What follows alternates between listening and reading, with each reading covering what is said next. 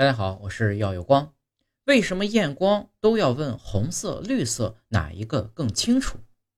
这是验光师在检查你的度数时会问红绿色哪个更清楚，你是在检查你的近视、远视度。